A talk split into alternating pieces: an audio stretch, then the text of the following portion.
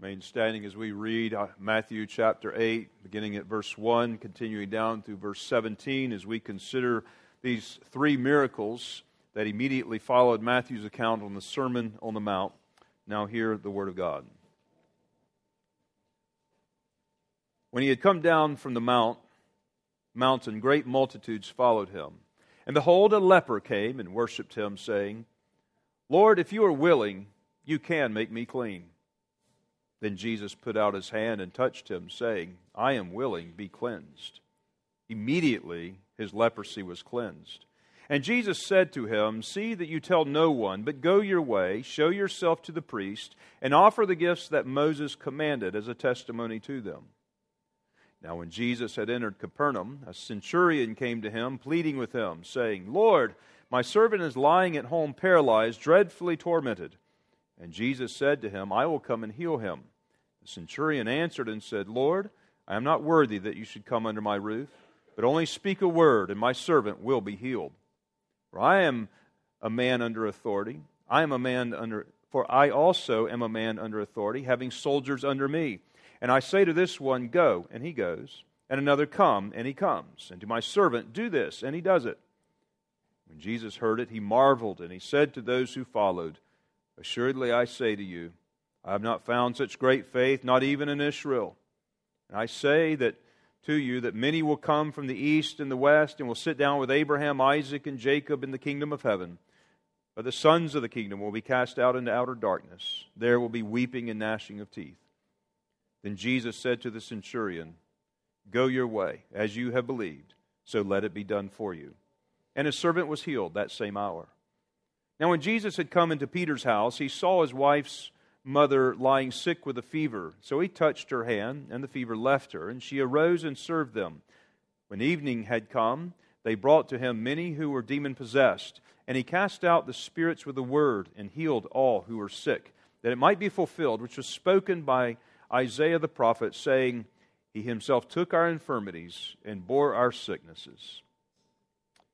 Our gracious Father, Apart from the Spirit giving us understanding and faith, we cannot understand the text that you have clearly put here this morning. And so we look to you to give us faith, and with that faith, that we can understand. And with that faith, we can also apprehend the promises and the hope that is herein, and pray that we would live according to it with a greater capacity to rise and follow Jesus in whatever lot that He has assigned to our lives and that we might do it with greater joy and confidence and satisfaction and contentment. Lord, we are a lot that often complains, and yet we've been given so much.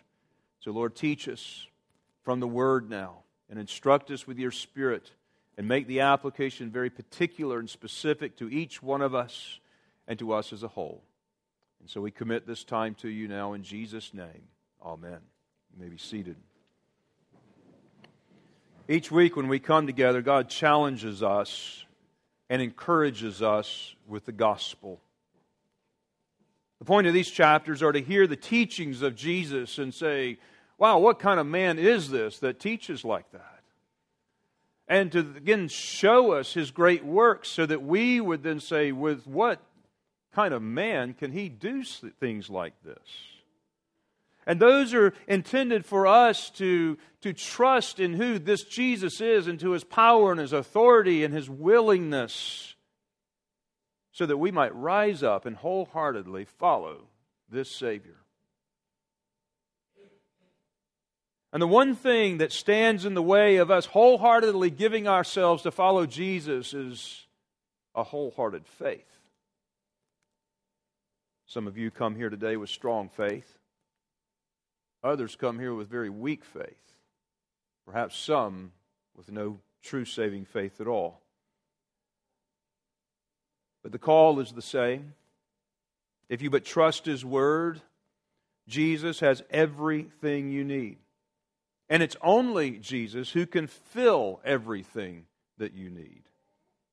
We look at three miracles today. From last Lord's Day, we saw a, broad stroke in chapter 8 and 9 of what Matthew was doing specifically as he was not arranging these 10 miracles in chapter 8 and 9 in chronological order, but rather in a theological order and for a purpose in mind. He has a very specific reason he does this, and he's particularly writing to a Jewish audience. So today we're going to allow the narrative of the story to transport us back into the setting in which these things were written not too long after they happened. Jesus' ministry had lasted about three years upon this earth, and Matthew then writes a couple of decades later, approximately about 45 to 50 AD.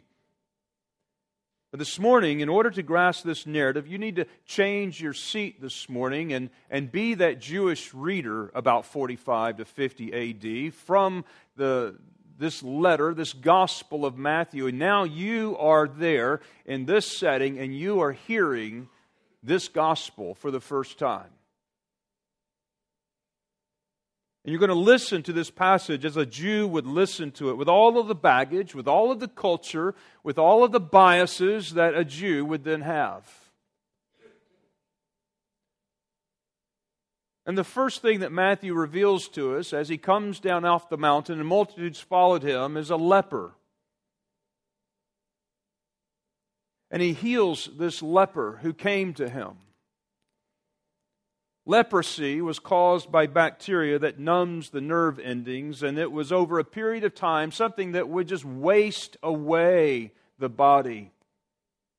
It would just erode away. It was a very slow and painful death, little by little, as it ate the body and its limbs away. It was a dreadful disease and probably one of the most horrible and, and dreaded diseases of our day in 45 to 50 BC or AD. Over the course of its time, it would often disfigure people, sometimes to the place where they were not easily recognized. And when someone contracted leprosy, they were then isolated from everyone else. You, they were cut off from family and from friends and from society and their community and their support to live a slow and painful death We have two lengthy chapters in Leviticus 13 and Leviticus 14 that gives us instructions about this dreaded disease. Explains what the community is to do when someone comes down with leprosy. Included in those directives are the instructions that one is to accept his condition and when someone draws near to him, he is to put his hand over his mouth and cry out, Unclean, unclean. And he is to live outside of the camp. Now, nowhere in Scripture do we have leprosy associated with sinfulness. But this is an analogy and a picture of how a leper lived very much like one who is a sinner, one who is cut off, one who is wasting away. And that is what the Jewish reader hears. This is what is going on in the Jewish mind when he reads of a leper coming to Jesus and listen to what happens when this leper comes out to meet, meet, to meet Jesus. He says, And behold, a leper came out and worshiped him. That word means to bow down. Mark tells us in his account that this leper fell to his knees. In Luke's account, Luke tells us he fell to his face. This is the first time in Jesus' public ministry that anybody had ever done that for him. Previous time was years ago when the, the Magi came and they did that for him. But what you hear him say, he says in conviction Lord, if you are willing, you can make me clean. And that was an amazing statement of faith, an amazing understanding of who this Lord was and what he was able to do. The leper believes that Jesus can heal him. That was not the question. The question for the leper, however, was Was Jesus willing to do this for me? And Jesus' response to the leper would have been quite shocking to the onlooker, and as we hear it, it's shocking for us. It says that he reached out and touched his hand. The first time in a very long time that this man had felt the, the warmth of a human hand. There's a beautiful scene right there when Jesus reached out and touched him. A man who had lived in isolation, a man who was to cry unclean, a man who could not touch another human being and had to stay far from him now is feeling the warmth of the Savior in his humanity, but with the authority as God touching him. And Jesus spoke and says, I am willing, be cleansed. Then Jesus instructed the man to go and be silent about his healing.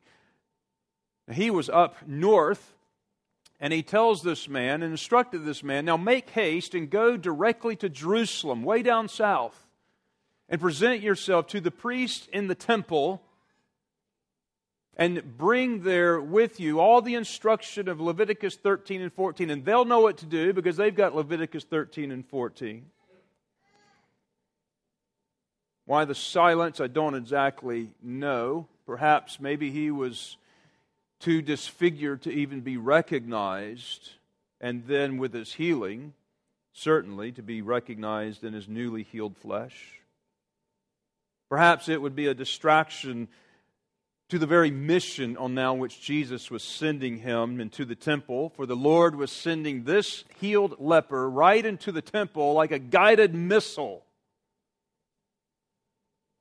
to be a testimony down there of what great things this man had taught and of what great things this man has done.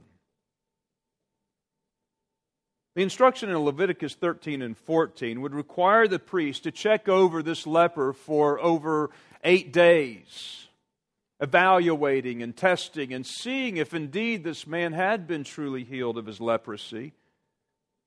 It was very, very likely that the priest in Jerusalem had never seen a leper healed and cleansed of his leprosy.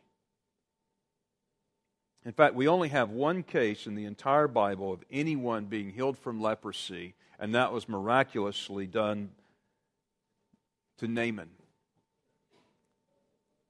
And that was quite unprecedented. And Jesus now is going to use the law to point to himself. Could it be that for these two chapters of Leviticus 13 and 14, some 116 verses of Holy Scripture were given in much the same way as he healed that blind man in John chapter 9?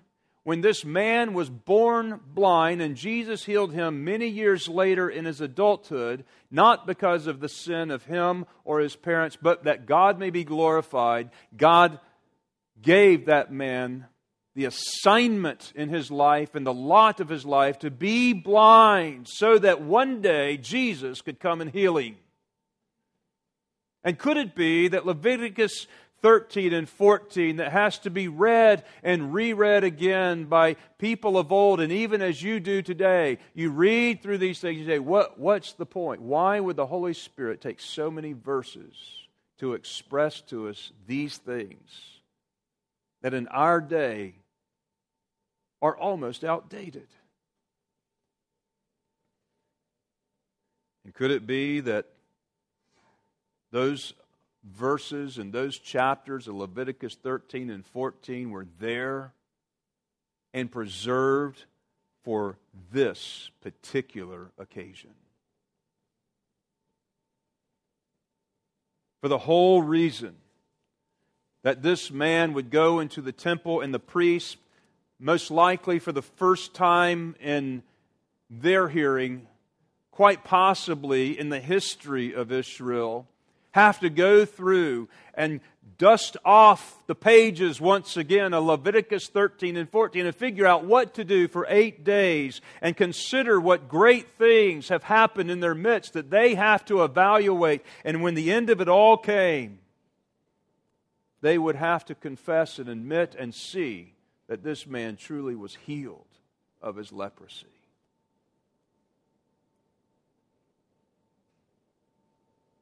You see, for this man, this was the entire interpretive key to explain what was going on with his whole life.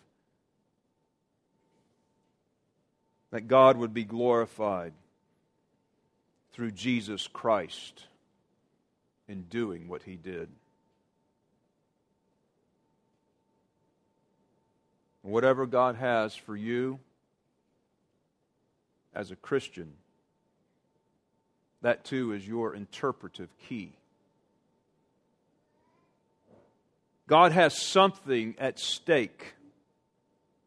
And where He's placed you in life, in the time He's placed you in this world, in all of the circumstances that surround you, in the gifts He's given you, in the challenges and trials He has ordered for you, He has something at stake in you.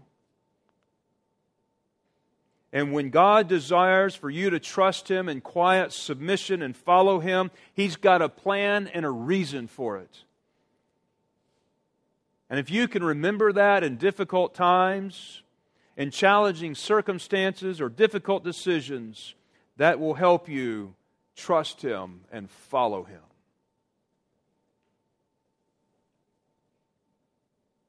So perhaps Leviticus 13 and 14 were put in the scriptures for no other reason that for 15 centuries they would be kept so that the Son of God would heal a leper like this guy and send him into the temple to cause the priest there to consider what great things this king of Israel has done. The Spirit used Matthew to record this. Matthew was a tax collector. We know how we feel about tax collectors, and he's giving us this gospel of this great man. The leper believed Jesus could heal him, but the question for him, Lord, I know you can, but are you willing to do that for me? And Jesus immediately replied, I am willing, be cleansed. The word cleansed here is used only of this kind of disease. Leprosy being somewhat of a visual picture of the effects of sin in someone's life. Jesus is both able and willing to clean people up. That's what he came to do of all the personal effects and the disfigurement and the social effects and the isolation that goes along with sin, the sense of loneliness and fear, Jesus is both willing and able to fix and clean up sinners.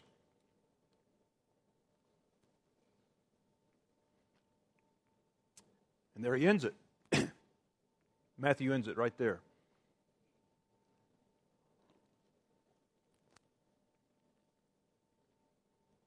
God does not want us to pause and spend any more time right there because there's a lot more that could be said about this event around Jesus' healing of this leper. We know that because Mark spends twice as much material on this healing, but the Holy Spirit wants Matthew to get on with it. He wants to get on to the next miracle because there's purpose purpose and why he juxtaposed this one with the next one and giving too many details about this one would lose that connection that the Spirit wants us to see. So he goes on to the second miracle, which is given in verses 5 through uh, 13, and that is, again, what he records, and we see it through Jewish eyes. Matthew is writing in a time that is previous to the Jewish war that would destroy the Jews and wiping them and their temple out in AD 70. And he's writing to Jews in the time that is prior to that, but when tensions were mounting between 45 and 50 AD. And as a Jewish reader, you read that a centurion came to Jesus and asked him to heal his servant. Well, that man was a Gentile. He was not only a Gentile, he was a Roman military soldier. And he was also one of high rank. Now, if you were living in your homeland, it had been taken over by a foreign dominant people how would you think if you got up in the morning and you looked out your window and you saw a foreign armed, occupied troops outside all around your city? The sight of a Roman soldier in their country is like a waving flag in front of a bull. It stirred them up, and this man, with nothing but the embodiment of a forcible occupation of their land, the Jews were looking for a Messiah to come deliver them from such. And this scene is what God wants his Jewish readers and us to see on the heels of the cleansing of that leper. Matthew could have told you other things about the situation, but the Holy Spirit refrained him from doing so. You have the same account in Luke's gospel, and Luke informs us that this centurion had also sent Jewish elders to Jesus to entreat Jesus to heal his servant. And that these Jewish elders gave testimony of this Roman centurion that this man loves our nation and he built our synagogue and he is worthy of this. Now, this is in Luke's account. But Matthew doesn't give us any of that backstory.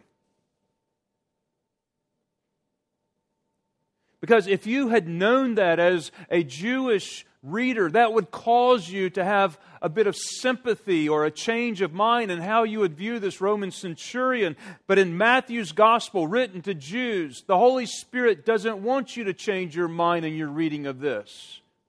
That's why he left that information out. At least at this point, God doesn't want you to change your opinion. He doesn't want you to moderate your prejudice that you have against this Roman Gentilian, Gentilian, if that's a word, soldier. He wants you to read all of the story with a prejudice writing, rising in your heart and even stirring up with your cheeks flushing with red and all of the emotion that you would have if you heard and saw who was coming to Jesus. Now, there's no dishonesty of the scriptures here. It's a matter of God calling your attention to certain things in certain accounts for different reasons. The audience of Luke's gospel was predominantly and primarily Gentile, but in Matthew's, it's predominantly and primarily Jewish. And that's why I'm asking you to read it as a Jewish audience in 45 to 50 AD tensions are mounting, and you've got this Roman centurion who's the embodiment of this foreign dominion and invasion.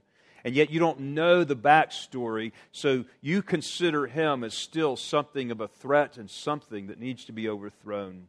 And the Spirit says, I want you to feel that consternation in your spirit you typically experience when you think of Rome.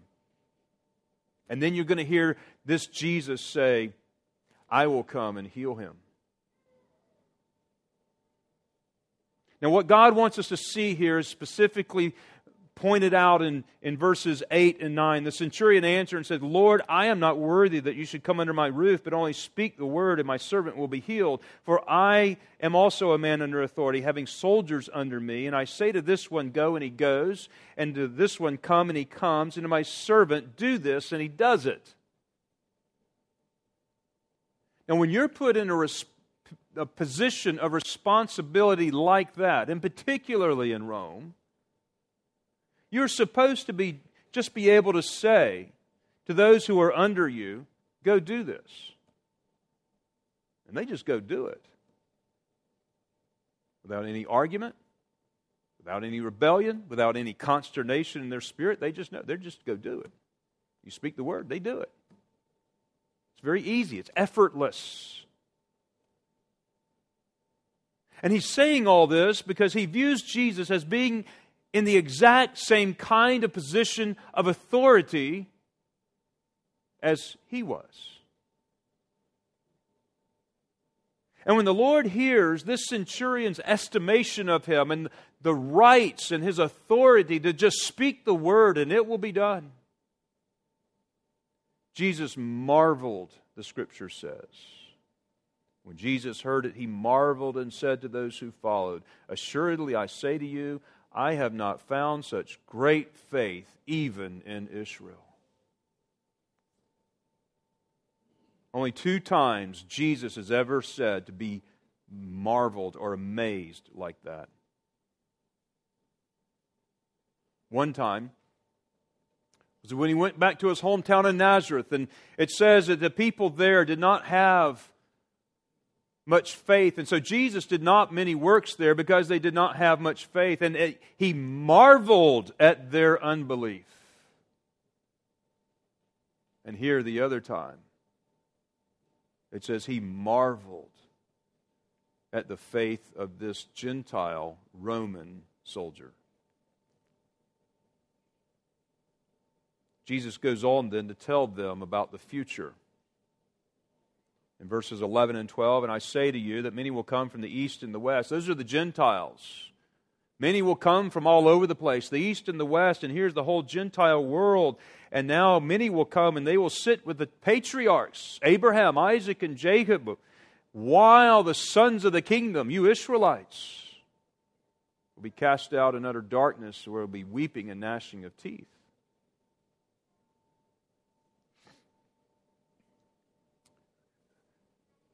He's pointing ahead to the future unbelieving Jew and the faith filled Gentiles. There's a sub theme of faith that is going on throughout this entire couple of chapters. And then the conclusion of this miracle in verse 13 and Jesus said to the centurion, Go your way, as you have believed, so let it be done for you. And putting these miracles back to back, there's some lessons here that we can consider. Remembering that you are a Jewish reader and when it comes to Israel, which the leper is in the embodiment and a representative, if you will, of Israel. And we are to know that Jesus is not only able, but he is willing to cleanse his people. Lord, I know you can. Are you willing to do it for me? And when it comes to Israel, how can you question his willingness? Jesus ministered to them first, he gave them promises. To them were the adoption and the covenants and the commonwealth, and to them he came, and they were the cradle of this Messiah.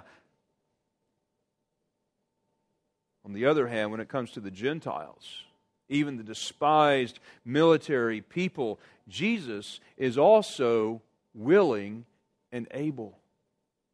I will come and I will do that. In fact, sometimes the Gentiles' grasp of Jesus' authority to deal with human malady was such that they viewed him as able to deal effortlessly with their problems and what they sought him for. Just like a high man or a man in high position can just say, Do this, and it'll be done. That's all that they believe Jesus could. Do this. Lord, just say the word. You don't even have to go visit him. Just say it from here. It'll be done. I get this. I get your authority. What about the rest of us? We see this third miracle in the section in verses 14 through 18 and the healing of Peter's mother in law. And when the days were spent and the evening came after that miracle, they brought many to him who were demon possessed, and he had compassion on them. And you had this time after the day was far spent, and he was, after he healed the mother in law, and, and now he's healing people of diseases. And now Matthew includes something that no other gospel includes in this account. He gives us scripture for what Jesus is doing. He gives us the authority. He gives us the reason. He gives us the design. He's revealing to us what Jesus is doing.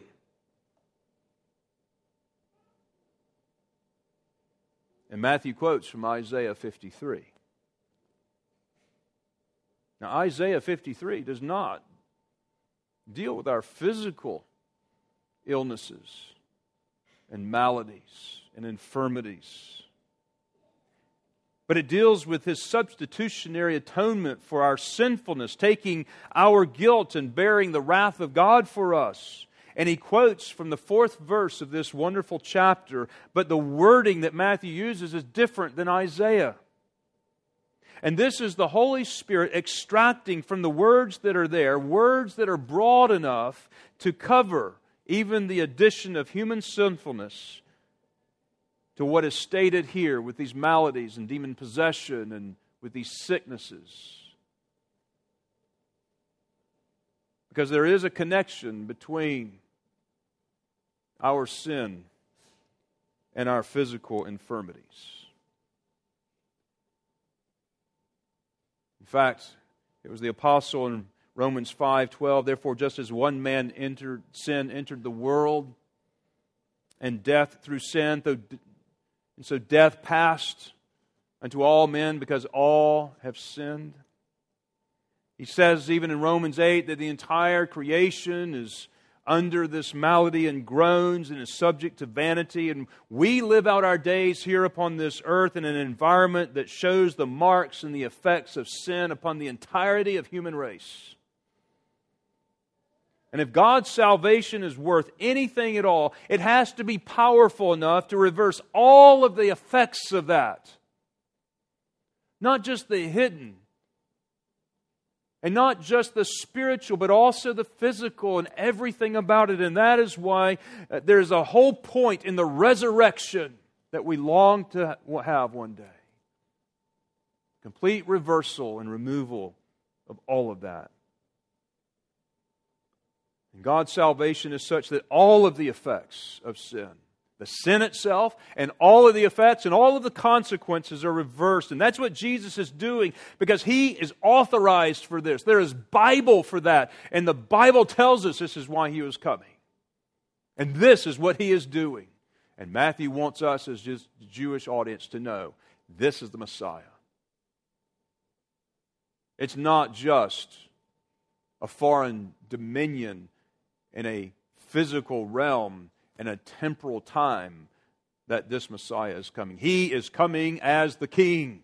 And he is coming as the king over the nation. He is coming over the king of all the nations. He is coming over the king of all the nations for all of the time. He is coming over all of the demonic dominions and powers and principalities that you do not see.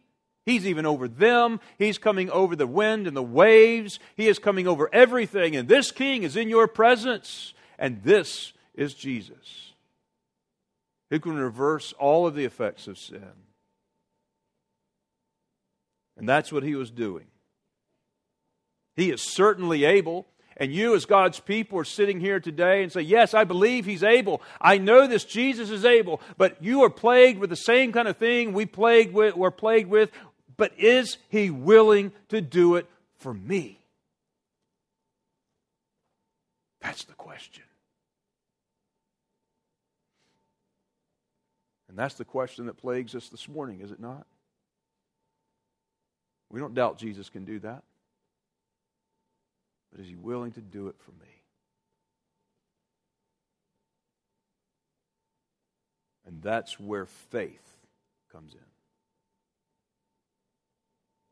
And that's what he's trying to get us to see over and over and over. Do you believe? Remember when he marveled at the one time that he did not do many works there because of their unbelief. And now he marvels at this Roman centurion because of his great faith. Lord, I know you can, and I know you're willing. Just say the word right now, Lord. You know what? That's where God wants his people. That's the kind of faith and his authority and his ability that he wants his people. Not only can he, but he is willing to do this for me. He wants us to reach out and grab that and take a hold of it by faith and say, Lord, I know you can, and I know you're willing to do this for me.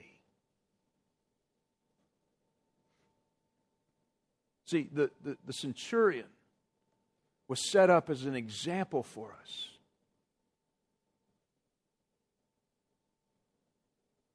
Of understanding the authority of Jesus but also his willingness to do it, not just for the Israelites, but for him. And so he comes. One of the effects of the fall that you have to get up to every morning is you work by the sweat of your brow just to earn the daily bread. And when you get up and you do that, it, it still seems like there's not enough bread to go around for the day. Now, is there any scripture for that anywhere. It's a pop quiz. Is there any scripture anywhere for your daily bread? There is. And it's not been too long in the past that we've covered that. Where he is to, to say, You pray for your daily bread, you take that claim right to the throne of heaven. And God is not going to make a mockery out of you for doing so. If you but seek the kingdom and his righteousness first, all of these things are going to be added to you. Now, there's scripture for that, there's authority for that, and you take those scriptures to the throne of grace, and you believe that not only he is able, but he is willing to do that for you. There's not a single promise in Scripture that is yours if you cannot receive it by faith. And you are to receive it by faith, and you are to believe that God is a rewarder of those who come to Him by faith. And you take that Scripture because God has given you the authority to do it, and you bring it to Him and you lay it down and you claim it and you say, Lord, you said that you would do this. You are able to do this. And Lord, I believe you are willing to do it because your word says it right here. See, that's, that's how we're to live life. The just shall live by faith. And we live by faith in what He has said. And we take what He has said and we bring it back to Him and we trust Him and we pray to it. And He, we can count on these things.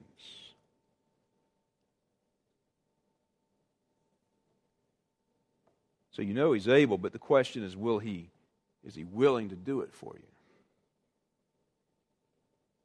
If you question that, and no matter what your circumstance, go find a Bible verse for it. Go search the scriptures and see what God has said about your circumstance and your dilemma. And you then take that to the throne of grace and say, Lord, this is my situation. This is my desire. I know you're able. And your will says, here it is.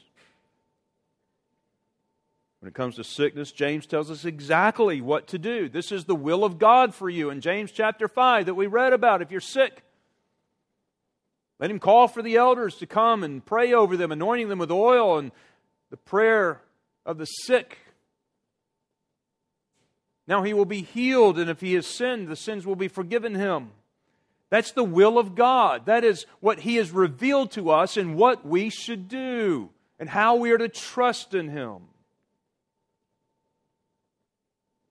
And if He doesn't heal you in this life, there are scriptures too that you are to go to, and you meditated on that at the very beginning because Jesus says, I am the resurrection and the life. And if you love me and you keep my commandments, let me tell you something, my friend.